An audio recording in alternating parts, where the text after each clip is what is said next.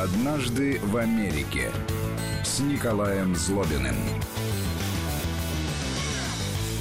Политолог, писатель, профессор Николай Злобин здесь в студии. Здравствуйте, Николай. Здравствуйте, здравствуйте всем. Добрый вечер. Поскольку сказали всем, то я напомню слушателям, что вы можете э, в любой момент спросить что-нибудь у Николая Злобина, написать ему похвалить его за что-нибудь э, с помощью смс-портала 5533, короткий номер, слово «Вести» в начале сообщения, либо использовать э, WhatsApp и Viber, которые установлены у вас на смартфонах, 8 903 170 63 63, 8 903 170 63 63, пожалуйста, пишите, спрашивайте. Ну, а мы продолжим, наверное, Николай, эту тему, которую затронули уже в предыдущей программе, вот э, эти пресловутые границы частного и общественного. Да. Потому что ну, каждый, каждый из нас так или иначе с этим сталкивается. Для кого-то это незыблемые вещи, еще с молоком матери, что называется. Но так или иначе, каждое новое поколение эти границы пытается подвинуть, попробовать, во всяком случае.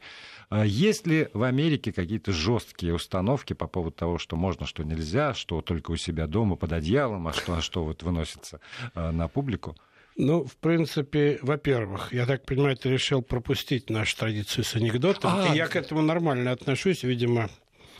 Видимо, что-то такое это самое поменялось, не знаю. Нет, нет, Но нет, я... нет. Или ты уже в отпускном настроении? Я поэтому... уже, да, я, я практически не здесь. Да. Я-то думал, ты скажешь, давай анекдоты, потом поговорим о, о частной жизни, но давай начнем с частной жизни. Нет, а, а что, нет анекдотов про частную жизнь? Ну, наверняка есть. Вот сейчас на память именно на эту тему пришел. Хорошо, тогда что есть э, вот на память? Пришел такой. Но американский дипломат прилетает в маленькую латиноамериканскую страну, значит, полетел на самолете, приехал в гостиницу, расположился, вышел на улицу. Ну, естественно, было такого разного рода попрошайками, торговцами там, и так далее, уличной толпой. Кто-то предлагает наркотики, там, легкие, тяжелые. Кто-то предлагает там валюту поменять по-другому, кто-то предлагает секс там пожилые, молодые, блондинки, брюнетки, мальчики, девочки, но он всех отталкивает, американский дипломат говорит, нет, я человек серьезный, мне нет тут всякой времени ерундой заниматься, а мне нужен американский посол. Ну, один из торговцев его берет под руку, отводит в сторону. Я говорю, говорит, я говорит, вижу, что вы, господин, серьезный человек. Я могу вам обеспечить на ночь американского посла, но это будет стоить в четыре раза дороже. Вот такой вот анекдот, касающийся отчасти частной жизни американского посла в маленькой латиноамериканской Оскорбление власти, знаете, неуважение к символу. Но, тем не менее, я не знаю, насколько посол является или американский дипломат символом, но, тем не менее, такой вот американский анекдот существует. А с другой стороны, в, в английском... Вообще, вот когда анализируешь язык, а, любой, то очень много становится понятно о том, как и чем живет то или иная, то или иная страна, то или иное общество. Я помню, что мы устраивали большие дискуссии по поводу того, какое слово в русском языке, вот, кстати, можешь принять участие а, в этом деле, а, в разговоре, а, какое слово в, российском, в русском языке соответствует английскому слову privacy. Если слово privacy, вот privacy описывает вот то, о чем мы начали с тобой да. было в прошлый раз говорить. Каким словом, одним, естественно, словом это описывается в русском языке. И вот мы в свое время не пришли к выводу, вернее, пришли к выводу, что такого слова нет. Одного нет, наверное. Можно описать концепцию, то это очень многими словами, и каждую отдельную сторону личной жизни, там, частной жизни, конфиденциальности какой-то информации там, и так далее, и так далее. Но вот в Америке есть, в английском языке есть такое э, капитальное слово privacy, очень важное, кстати говоря, для понимания того, что как живет американец, как живет Америка. У нас Это... сейчас, вот, по-моему, такое словосочетание частное пространство, личное пространство именно, ну, всеобъемлющее. Пространство так... тоже попадает сюда, безусловно, в английском смысле слова, в американском смысле этого слова. Но и вот то, чего ты, о чем ты начал говорить, о том, что общество имеет право знать о человеке, а что скрывает, а что происходит в кровати, а что вне кровати и так далее. В английском языке вот это слово privacy, он, оно исчерпывает все, вот, а, всю концепцию этого privacy. И слово такое глубокое, и его не надо переводить, объяснять никому, это сразу понятно становится человеку в Соединенных Штатах, когда ты говоришь, там, это мой угу. вопрос privacy. Там вот типичный пример, в свое время я смотрел большую такую, не знаю уж, с какой целью это было сделано такое исследование, как люди стоят в очередях. Ты когда-нибудь обращал внимание, как люди стоят в очередях? Я Кто... непрерывно обращаю на это внимание, потому что я у нас в столовке, я, я отодвигаюсь, она подвигается, я отодвигаюсь, она... Ну, что, что ж такое? Почему надо стоять на расстоянии там, 10 сантиметров, когда есть возможность стоять на расстоянии полуметра друг от друга? Ну да, вот одно из, так сказать, критериев privacy это вот как формируются очереди, когда они формируются а, в свободном режиме. То есть мы не берем ситуацию, когда там люди стоят как сельди в бочке в ну, метро, да. например, там или в таких вот ситуациях. Но когда есть возможность стоять свободно, и люди, не думая а просто по интуиции определяют, как стать по отношению к стоящему впереди себя и по отношению к тому, кто стоит за тобой, то вот американская очередь, а, я могу сказать, и она довольно свободная стоит, но 1,4 метра, при котором американец чувствует себя в безопасности, спокойно и не волнуется, когда между ним и следующим человеком 1,4, почти полтора метра. Однажды э, в моей жизни была такая экзотическая поездка в Кению, и э, э, там человек, который возил нас по национальному парку, такой был дедок, местный дедок, очень, очень веселый. Он устраивал почему-то только для тех, кто был в его вот этом вот джипе, такое приключение. Больше нигде, ни, ни, ни за кем я такой странности не наблюдал. Он нас пытался все время подвести как можно ближе к разным животным. Угу. И вот там вот я отчетливо понял, что у разных видов животных существует вот разная вот эта вот дистанция, их понятие о privacy, что называется. Потому что мы там подвигались медленно к слонам, например, которые спокойно стояли, мы пересекали какую-то границу, и вдруг этот эта махина разворачивалась и, и бегом к нам. Он отъезжал метров на 10-15 назад, эта махина останавливалась и, и смотрела, что мы будем делать дальше. Ровно так же. А, это были жирафы, там, не знаю, гиены, львы, кто угодно. И у всех вот эта дистанция разная. У всех разная. Кому-то можно приблизиться совсем ну, близко. Хорошая аналогия, Кому-то там да. метров на 40 и уже начинают там как-то проявлять беспокойство. Это очень и... хорошая аналогия. Видим, вот разные национальности, этнические группы да. и культурные а, группы, они тоже по-разному определяют вот свое расстояние до следующего представителя. Вот американцы в среднем 1,4 метра. Кстати, в Европе 0,8 метра. В среднем по Европе. Вот видите, я говорю, ну хотя бы полметра да, можно от Да. То есть ты даже это самое требуешь меньше, чем в Европе. Я, я не знаю, я не знаю, сколько в России вроде проводились ли такие исследования в России, но я согласен с тобой. Здесь люди а, вплотную любят просто. стоять вплотную друг к другу. Я не знаю почему. Вроде страна большая большая территория, самой большой страны мира. Холодно, наверное. Место есть. Вот. Но если кто бывал или будет в Америке, попробуйте стать к американцу чуть ближе, вот где-нибудь в очереди там или на остановке, и, и вы увидите, как американец подвинется в сторону или начнет поворачивать, крутить головой, пытаясь вот понять, почему он чувствует себя некомфортно. Нет лицо, что-нибудь да. такое. Да. То есть, на самом деле, вот это очень важная такая вещь американской культуры, это расстояние. Тем более странно действительно, что Россия страна очень большая, населения сравнительно немного. Почему же мы так не любим расстояние между людьми? Американцы это расстояние очень сильно ценят. И а, вот действительно, если вы в очереди станете слишком близко, то у вас очень большой шанс, что ну, кто-то отодвинется, а кто-то просто повернется и скажет, что вы что-то очень близко ко мне стоите. Мне, мне некомфортно. Поэтому в Америке, например, очень не принято, а могу сразу сказать, всякие вещи, которые довольно приняты в, в российской, особенно богемной элите, элите, это объятия, поцелуй, похлопывание по плечу, взять друг друга за руку, под руку. Знаешь, как когда встречаются, там начинают обниматься. Э, не принято, во-первых, любой физический контакт, в общем, воспринимается как ну, чуть ли не как агрессия. А, и может восприниматься как агрессия, потому что, ну, с какого будуна ты берешь меня за руку там, или бьешь по плечу там, и так далее. Не воспринимается это как выражение дружеской симпатии, например. А что тогда Трамп чуть что там, Я то понимаю, по линку возьмет, то по плечу похлопает? Поэтому, поэтому он и вызывает интерес, так сказать. Он, у него есть, видимо, какой-то генотип европейский остался где-то там. В, то есть он ведет себя как нетипичный американец? Он ведет себя не как типичный американец, да, а в таких ситуациях. И ну, многие американцы, в общем, мужчины, бизнес и так далее, как если вы смотрите американские фильмы, сериалы, они при встречах не пожимают руки друг другу. Они могут там взмахнуть рукой, приветствовать друг друга, но уж тем более не обнимаются, не целуются в щеку там три раза, условно говоря. А вот это Или вот два. традиция, день объятий, когда давай обнимемся. Там, вот, Ну, может быть, он, наверное, и появился потому. Я, кстати, ни разу его не, не сталкивался с этим и не видел.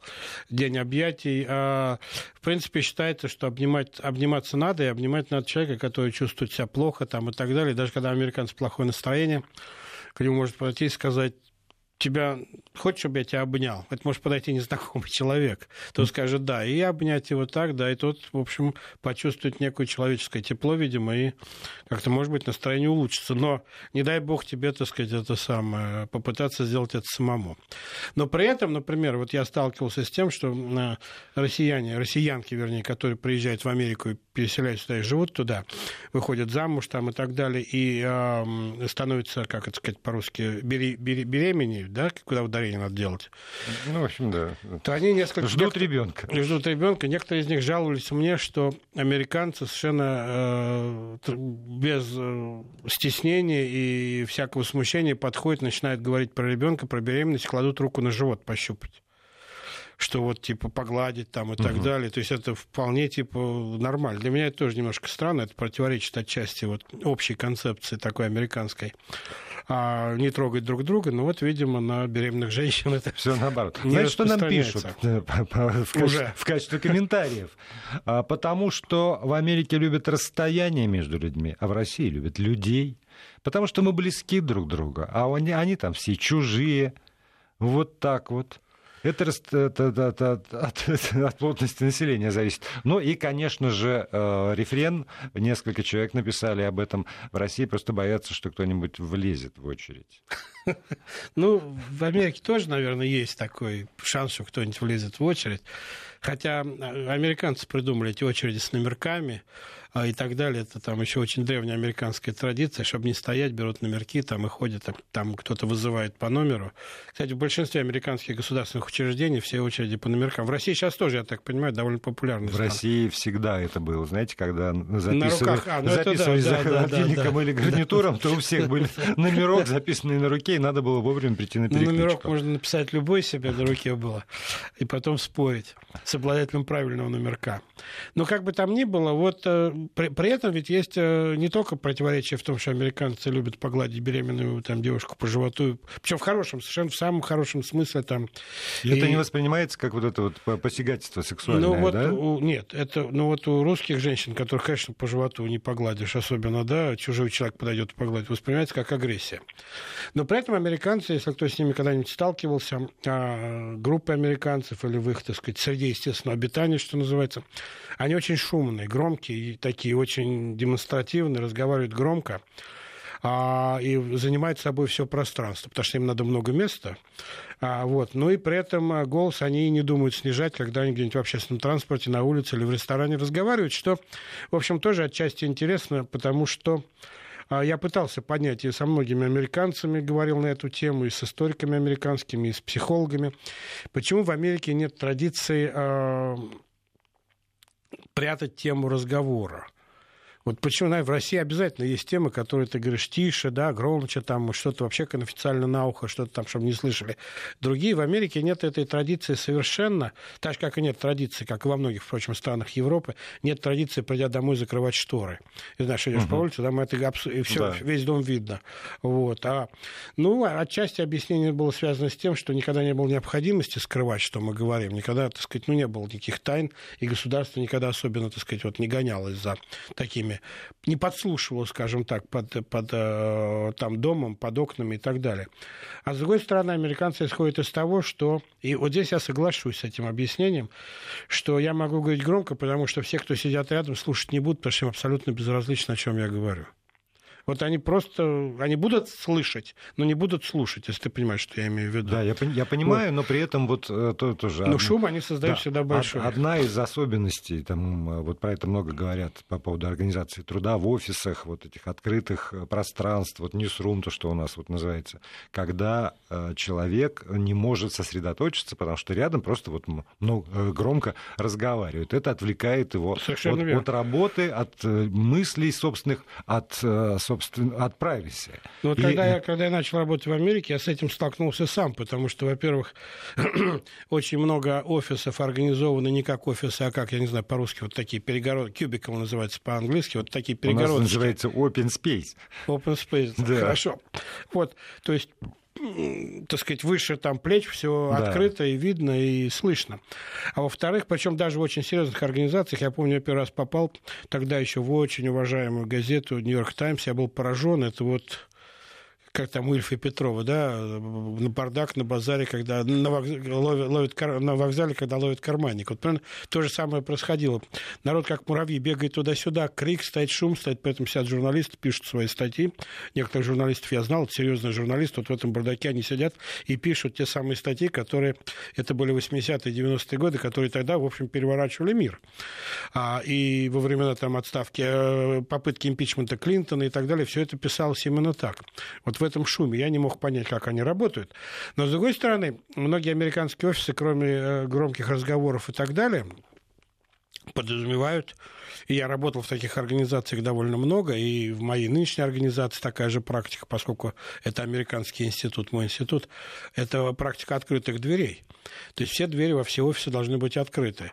А желательно, чтобы э, в идеале в хороших компаниях э, стены должны быть стеклянные. То есть все друг друга видят. Нельзя сочкануть. А когда это появилось?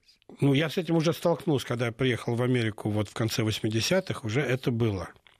А, открытые двери, особенно офис босса. Если дверь в офис босса закрыта, значит, там серьезный конфиденциальный митинг. Лучше не входить. Все остальное время дверь открыта, и ты можешь войти в любое время. Вот а, на прошлой неделе умер, да, человек, который в свое время сыграл большую роль в политической истории Америки, Рос Перо, который чуть не стал, так сказать, э, неспровергателем нынешней американской политической системы. Такой про-Трамп. Э, ну, такой, да, Трамп номер один, первая версия, да, такая, пробник, скажем так. Вот, а, но он сам по себе был человек очень интересный, и я с ним, мне довелось с ним много общаться в свое время. А, в Техасе, он жил в Техасе, и а, я помню, он мне постоянно говорил, а у меня были тогда еще советские представления такие, он мне постоянно говорил, что у меня в офисе всегда дверь открыта. А он был миллиардером уже. Он, кстати, один из первых миллиардеров, который сделал деньги на IT-технологиях и на, вот, на цифровой, как бы сейчас сказали, экономике. Заработал огромные деньги. Вообще человек был, так сказать, много, много интересного про него можно сказать, если будет такая, а, такой момент, возможность. Но он мне тогда объяснял, что да, дверь должна быть открыта всегда, потому что я спросил, а зачем? Это же бардак какой-то, каждый может прийти. Он сказал, а вдруг у моего сотрудника появится замечательная идея, а ему придется записываться ко мне на прием, и бог знает, когда попасть. Поэтому у меня дверь открыта, он может в любой момент войти. Меня тогда это поразило, честно говоря. И второй момент, который меня поразил, я по наивности у Роса Перо, которого, так сказать, ну, я не знаю, с кем сравнить по знаменитости в то время, а я попросил визитную карточку, он сказал, у меня визитной карточки нету. А если, так сказать, вам нужна моя визитная карточка, то мне не о чем с вами говорить, потому что вы, значит, просто как-то не готовы потому что у людей моего уровня, масштаба, так сказать, и так далее, не должно быть визитных карточек, потому что визитные карточки – это некий комплекс неполноценности. Ты меня или знаешь, или мне надо объяснять тебе, кто я такой. Нет, а... вот. Ну, так вот было а... интересно. Я говорю, ну, дайте мне хоть какие-то координаты, где вот, как ваш там телефон, и все официально, как к вам обращаться. Я при, этом был у него дома и уже знал там адрес и телефон домашний. Ну, как вот к вам угу. официально, если надо. Но он мне нашел где-то бланк своего этого самого кусок бумаги с бланком своей организации, сказал, вот, пожалуйста, там адрес, телефон, факс, тогда еще факсы были. Вот. А вот э, визитной личной карточки у него не было. Это было таким принципиальным решением, потому что люди после определенного уровня, им не нужны визитные карточки. Визитные карточки нужны вот офисному планктону, как было принято говорить несколько лет назад в России. И до определенного уровня тоже визитная карточка решительно ни к чему. Да, это верно, да. Но как бы там ни было, это вот к вопросу о частной, так сказать, ты когда идешь к человеку, который, в общем, а, имел такое большое влияние на общественное мнение в Америке, и спрашиваешь его визитную карточку, конечно, для него, видимо, это было удивительно. Мы сейчас прервемся на рекламу и новости, а затем продолжим. «Однажды в Америке» с Николаем Злобиным.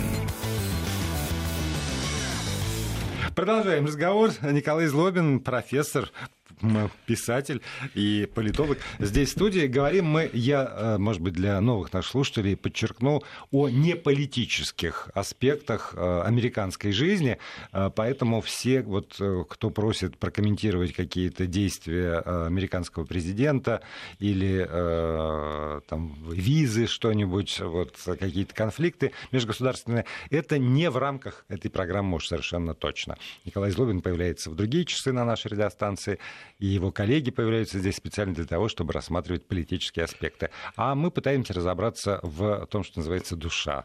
Да, Хотя тут, есть тут, у американцев душа? Тут, по-моему, да, американской политики больше информации, и больше уже люди знают, чем о своей национальной, на мой взгляд. И это тоже, кстати, отличает вот россиян от американцев. Американцы, конечно, а, очень мало знают о международных делах и меньше гораздо россиян. И э, вот простой пример я, э, мы с тобой обсуждали перед программой. Подавляющее большинство американцев, просто подавляющее большинство американцев э, не выезжает отдыхать, например, за границу. Отдыхает у себя в стране. И подавляющий там почти 100% за небольшим исключением туристского бизнеса американского, он тоже национальный американский бизнес. И страна принципиально развивает свой собственный внутренний бизнес, э, извините, туризм, свой собственный внутренний туризм. А, и это очень большая часть американской экономики, а собственный туристский бизнес. И американцы предпочитают принимать других а, граждан других стран, людей из других стран у себя, нежели в гораздо меньшей степени самим куда-то ездить. Ну вот поскольку мои знания об Америке базируются исключительно на американской литературе, американском кинематографе, то у меня как раз сложилось... Но это не самый плохой источник, честно а, говоря. Да, ну, хуже. то есть я к тому, что у меня нет личных впечатлений, я никогда не был в Америке, и, в общем, не могу сказать, что он был близок хотя бы однажды с гражданином Соединенных Штатов Америки. Как-то не, я не буду комментировать. Не, слож, не сложилось. Настолько, чтобы душу открывать друг другу. Ага. Вот. И э, у меня сложилось впечатление, что, во-первых, не очень хорошо э, с длительными э, какими-то отпусками и оплачиваемыми. Вот. Во-вторых, довольно все-таки для любого, ну, там, для среднего американца, поскольку мы говорим вот об этом некоем среднем американце, заокеанские путешествия — это Правда, очень накладно, пока он выплачивает там все свои ипотеки, кредиты и прочее, прочее, прочее. И еще э, в принципе, даже внутри Америки, вот э, я сейчас не, не, не помню от, откуда, но вот угу. почему-то, скажем, для жителя восточного побережья, вот это вот э, там западное, но вот это, это просто какая-то Америка, это терра инкогнита, это другой край земли бывает. Ну... А поездка посмотреть на листву, ну, куда там, Вайоминг, кажется, но это раз в жизни тоже вот как паломничество. Это, то есть все это, каждая поездка — это событие. А при этом, с другой стороны, постоянно постоянная миграция вот по стране трудовая, э, когда с места на место переезжают. И для меня, правда, это загадка абсолютная. Как это укладывается в одной голове, в одном человеке, который может ради работы легко сняться с места, бросить там дом, э, налаженный быт, приятелей, друзей, переехать в другое место, а вот в отпуск это уже просто целое событие. Ну, смотри, во-первых, да, американцы очень мобильная нация, в этом, так сказать, одна из основ американской экономики. Они переезжают очень часто, э, догоняя работу, лучшую работу, лучшие условия, или э, в поисках э, ну, образования, например, переезжая в город, где есть университет, в который они хотят ходить, в который их приняли там и так далее. Средний американец, а средний опять американец в течение своей жизни фундаментально переезжает. То есть из штата в штат, из города в город почти 12 раз.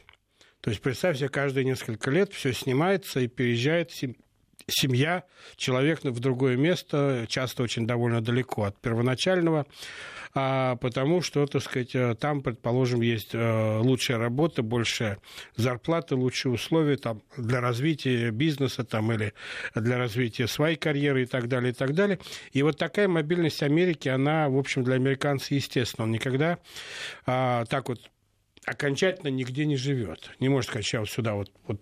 Поэтому все отчеты американцев на самом деле очень смешные. Мало кто спрашивает, вы откуда, то есть в смысле, где вы живете, а спрашивают обычно, какую школу вы закончили, какой университет, чтобы понять хоть как позиционировать этого человека в системе координат, географически хотя бы, откуда он, потому что с тех пор он мог 15 раз поменять штат, город там и так далее, и так далее. И это нормально.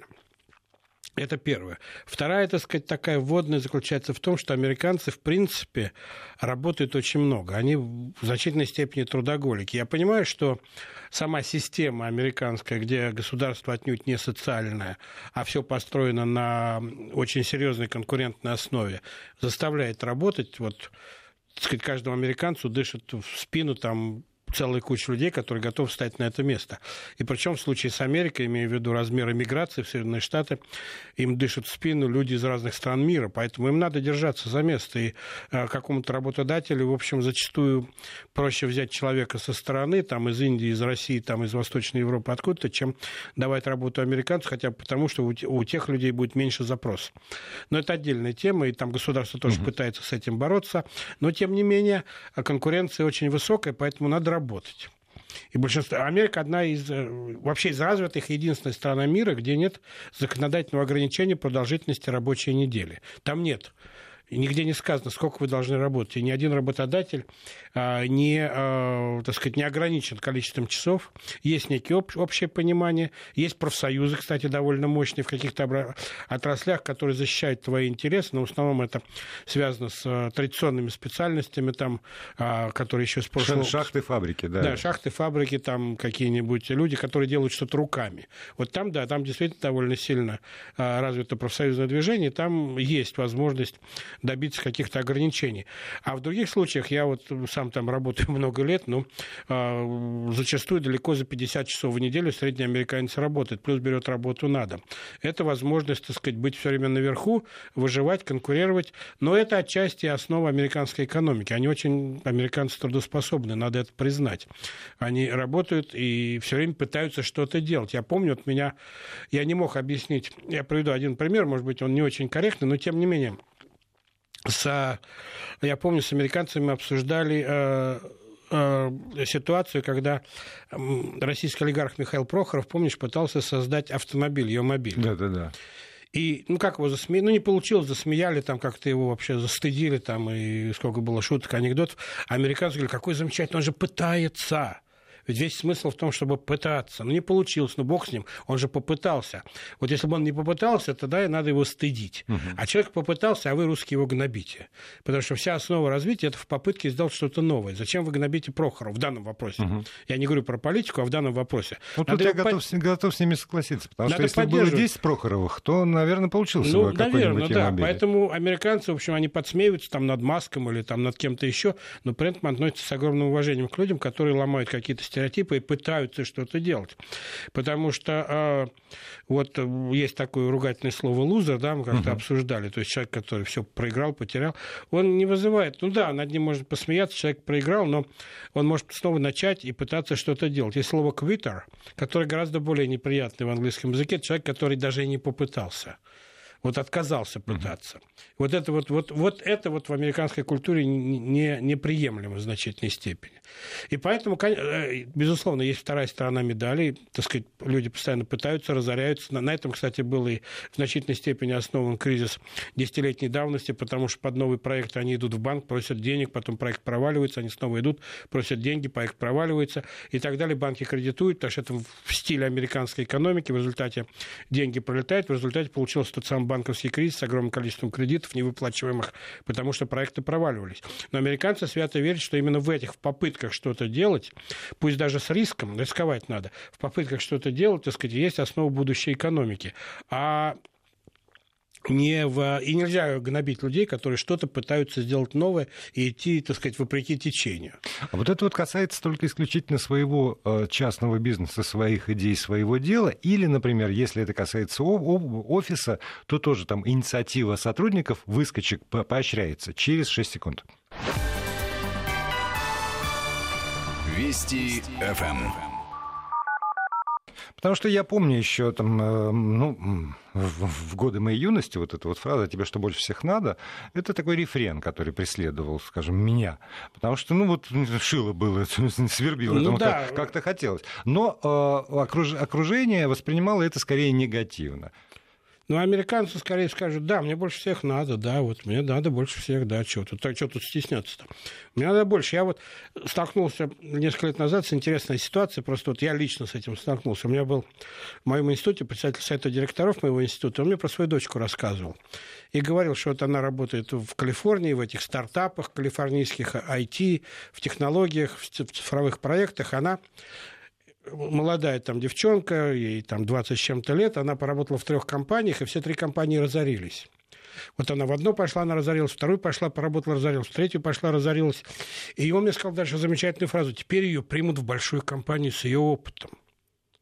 Я говорю, как негативно. Так? Да. Он говорит, ну потому что такой опыт, трижды работать в стартапах, разоряться, снова вставать на ноги, идти дальше, опять, это, это очень хорошее резюме. Вот с точки зрения вот тех людей, которые в Калифорнии начинают вот такой бизнес. И теперь принят в большую устойчивую компанию, и я очень рад, что так все сложилось. Потому что проверяется на провалах человек. Не на успехах, а на провалах. Насколько он способен, так сказать, ну, собрать себя обратно в единое целое, так сказать, подготовиться, поступить снова на работу, опять пахать, опять провалиться и опять снова начинать. Теперь у него, говорит, хорошие перспективы. Даже для меня, много лет прожившего в Америке, вот так четко это не было понятно, пока он так вот где-то в обычном разговоре мне не рассказал историю своей дочери. То есть вот это вот одна из частей вот такого американского менталитета все время надо будоражить.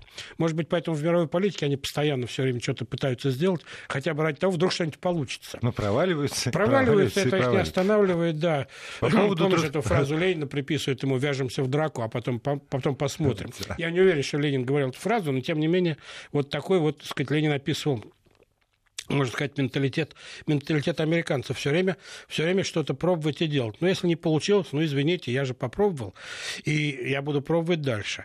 И в этом смысле вот американская экономика, конечно, она постоянно, постоянно вот на, на каком-то вот э, повороте. Постоянно там огромное количество людей, которые постоянно пытаются что-то делать. У большинства ничего не получается, но потом вдруг выстреливает. Сейчас вот это мы обсудим. Одно, одно замечание по поводу трудоголиков в Америке. Сообщение прислали. Слушаем на работе из Нью-Джерси. Ну, я опять про средних американцев говорю, да. В общем, ребята, я понимаю, что следите, чтобы, чтобы начальник не увидел, как вы радио из России слушаете. Там у себя Нью-Джерси. Вот, по поводу как раз в этом э, отношения к лузерам в самых разных, опять же, там, кинематографических опусах, источниках моего знания про Америку, а, вот человек пытался, он там пытался наладить, например, один из самых любимых фильмов моего детства, там, наладить нефтяной бизнес, он проваливается, дальше ему пытаются э, что-то такое предлагать, ну, поскольку он был до этого в горном бизнесе, он отказывается, наконец соглашается, попадает в тюрьму, и э, все окружающие, ну, смотрят на него ну, все-таки вот, вот как, он как на лузера. Он проигрывает, он проигрывает, проигрывает. А вы говорите... Нет, ну, наверное, можно ну, быть постоянным пос... лузером.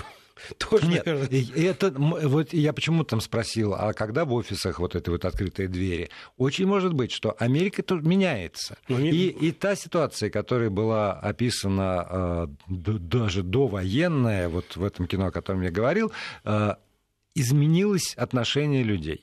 Ну, наверняка Америка меняется очень быстро. Во-первых, там есть довольно большое количество людей, которые живут просто на социальной пособии. В общем, это одна из проблем, которую Америка до сих пор не может решить.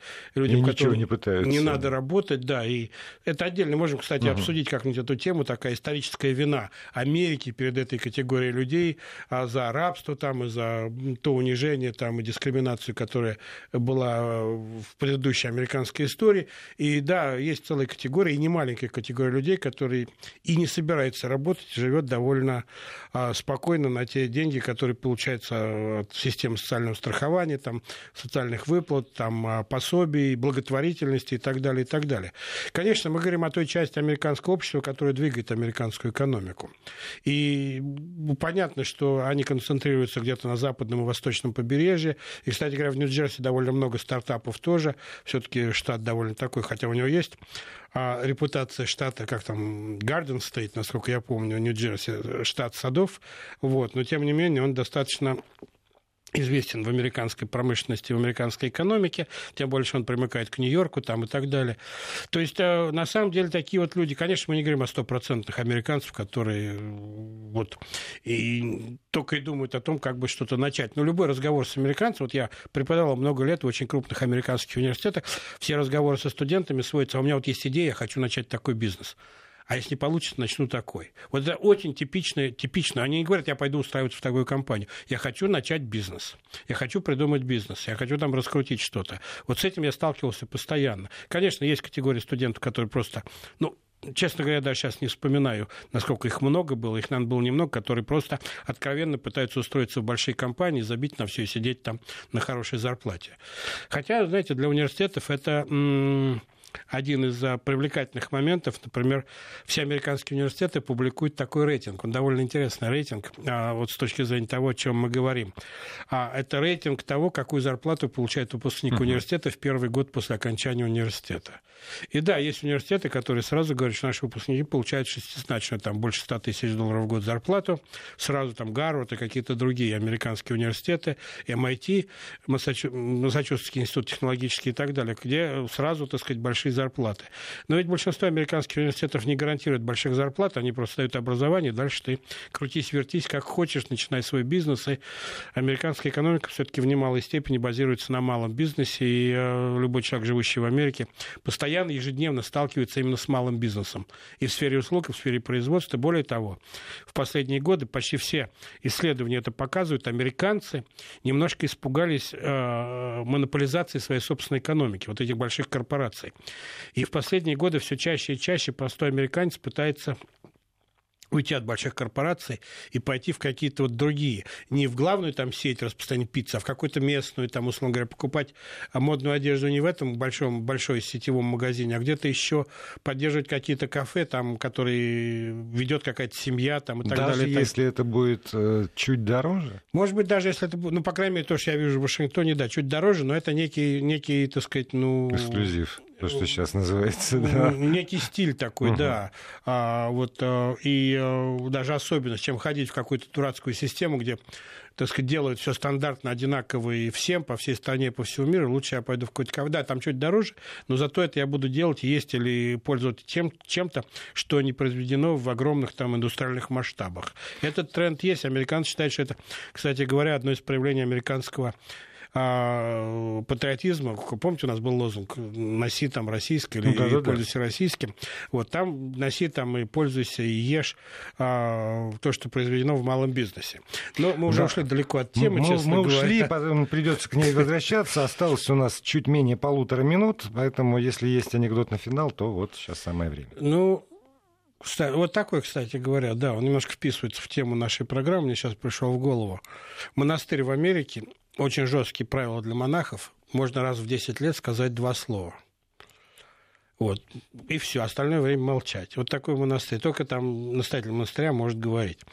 Вот. Один монах поступил в этот монастырь, проходит 10 лет, он долго думает, что сказать, и говорит, еда ужасная. И замолчал снова на 10 лет. Проходит еще 10 лет, опять у него есть возможность что сказать, он долго думает, что сказать, и говорит, постель жесткая. И опять замолчал на 10 лет. Проходит 10 лет, опять у него право что-то сказать, он долго думает и говорит, а келья влажная. Ну и опять замолчал. Проходит еще 10 лет, то есть 40 лет уже в монастыре живет. Проходит еще 10 лет, ему, так сказать, право сказать что-то, и он говорит, я ухожу. Настоятель в ответ говорит, я так и знал, что ты уйдешь, что всю жизнь чем-то недоволен. Всю жизнь тебе все не так.